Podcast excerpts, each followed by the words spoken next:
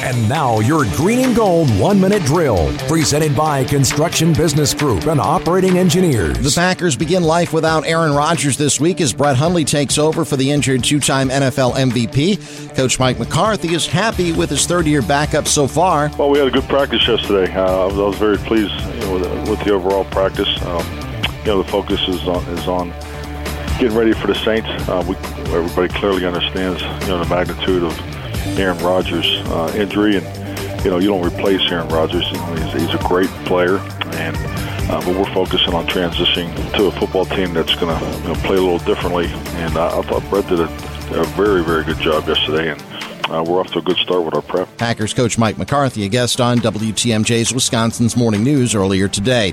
14 names appear on the Packers' first injury report of the week. Safety Morgan Burnett and guard Lane Taylor among those that were unable to practice on Wednesday. Another rookie, cornerback Kevin King, has been cleared from the NFL's concussion protocol.